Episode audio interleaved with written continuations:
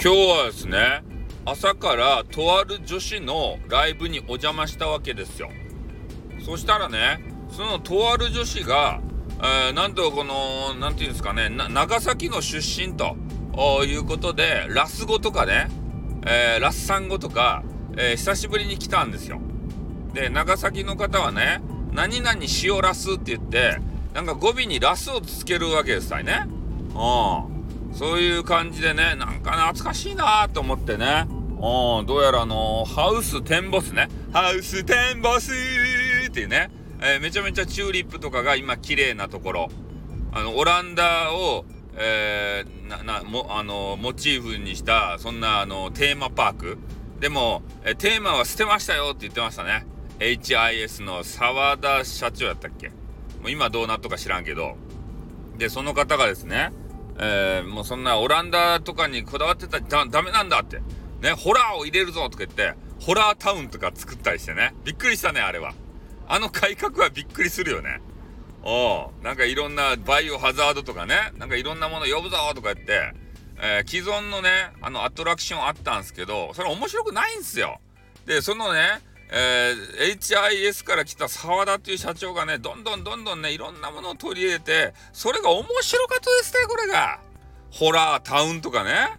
ああれでちょっとね盛り返したんじゃなかろうかっていうふうには思いましたね。うん。そういうねハウステンボス町に町があるんですよ。ハウステンボス町って言って。本当に長崎で言うとね。そういう町を作ってしまってるんですね。現実の住所で。でそういうところに、住んでらっしゃる女子がいらっしゃってね。懐かしいなと思ってたんですよ。で、えー、他の土地の人はちょっとようわからんけど長崎にねなんか珍しいねかまぼこがあるとですね。それがどどんなかまぼこかっつったらね普通かまぼこって言ったらさ変な板の上にね、えー、乗っとるやん。あの白とかああのピンクとかさなんかそんな変な色のさかまぼこ。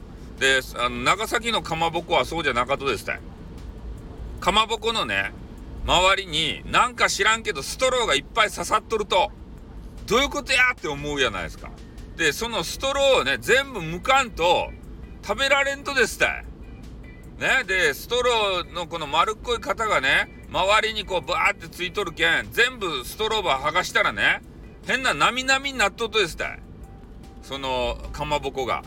でもね長崎のかまぼこはねそれがメジャーやけん。それがねあの子供の時はねおかしいっては思わなかった。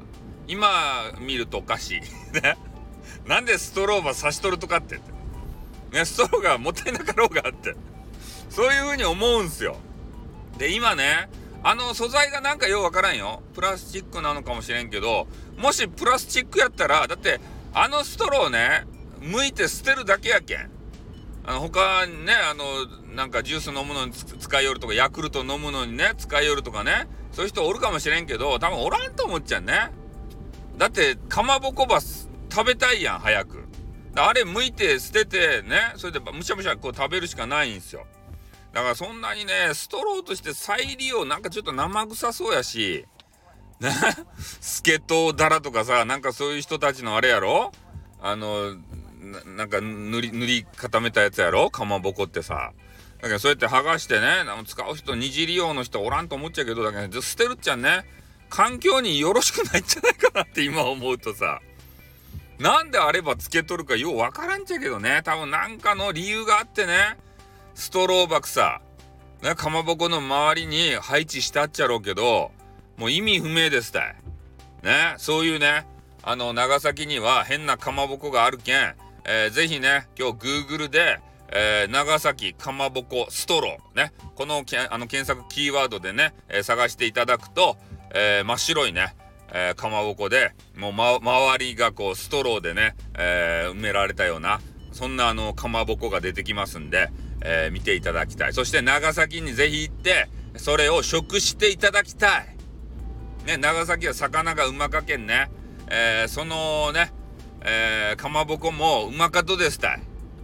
ぜひね、食べていただきたい。そして、ストローを再利用していただきたい。ということを申し述べて終わりたいと思います。あってーにょ